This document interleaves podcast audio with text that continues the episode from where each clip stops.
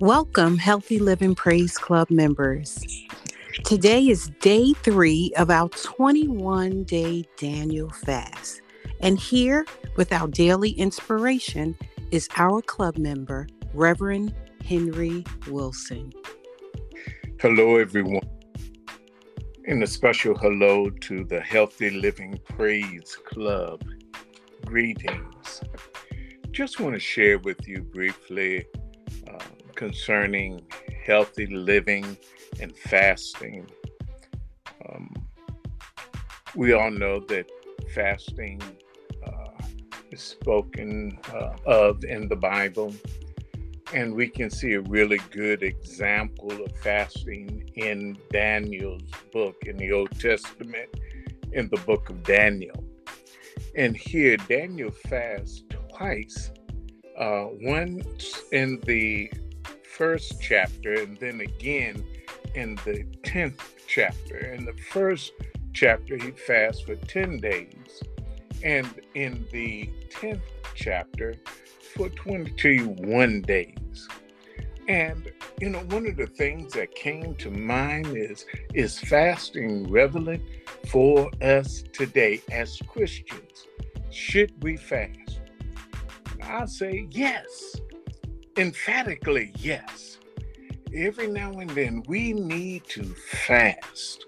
Why are we fasting? Now, that's a good question. I'm glad you asked.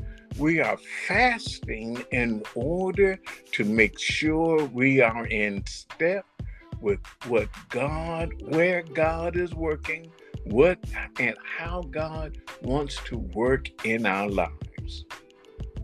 We are fasting for a purpose, for a reason. And that reason is to be in true alignment and allegiance with God. Not only that, but we fast for spiritual reasons. We're not just fasting because everybody else is doing it. We're fasting because we recognize and realize that whatever God has called us to, is much bigger than what our capacities can handle. And therefore, we have to tap into the spiritual source of all our strength. So we, we are fasting for spiritual strength, for spiritual awakening and knowledge, for renewal and being sensitive to hearing God speak unto us when He speaks what we want to do is make sure that when we fast, we are sacrificing.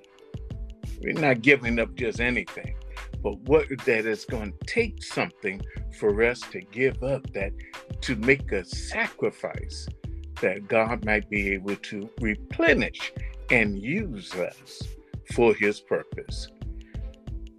My three minutes are up. God bless you as you fast, may He strengthen you. May He strengthen you and give you the vision that you need to see the path He is leading you down. God bless you and thank you.